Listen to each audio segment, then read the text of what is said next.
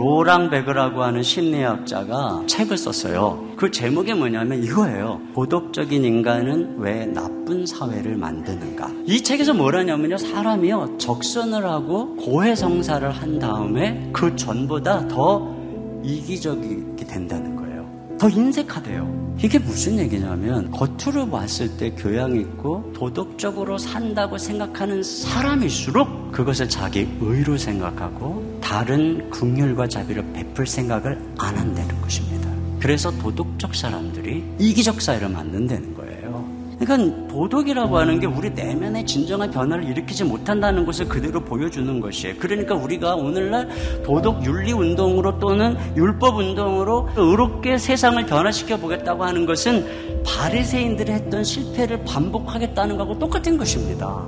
그러면 우리가 어떻게 강력한 죄를 죽이고 육신을 제어하면서 이 몸을 거룩하게 할 수 있느냐?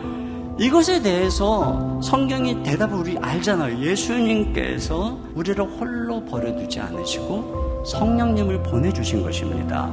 그래서 우리가 날마다 성령님을 의지하면 성령님께서 그 누구도 제어할 수 없었던 육신의 정력을 제어할 능력을 주시는 거예요. 생명의 성령의 법이 죄와 사망의 법에서 우리를 해방하였느니라. 그러니까 오직 성령님만이 우리를 그렇게 변화시켜 주시는 줄로 믿습니다. 여러분, 성령님께서 우리 몸 안에 거하시는데 성령님이 우리 몸 안에 거하시는 목적, 그건 우리가 육신의 정욕을 이기고 죄에 굴복치 않고 예수님을 사랑하고 예수님께 순종하도록 하시기 위한 것이 성령님께서 우리 속에 거하시는 이유예요.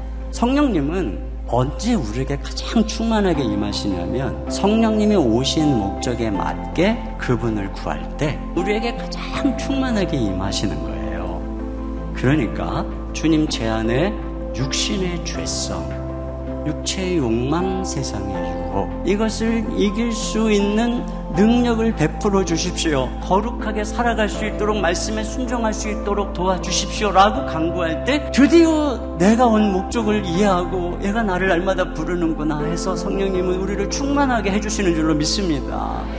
예수님을 정말 사랑하는 사람은 이와 같이 이 몸으로 거룩한 삶을 살아가기 위해서 날마다 날마다 성령님을 갈망하는 사람입니다. 성령의 은혜를 구하는 사람입니다. 이런 기도가 저와 여러분에게 함께 하시길 주님의 이름으로 축원합니다.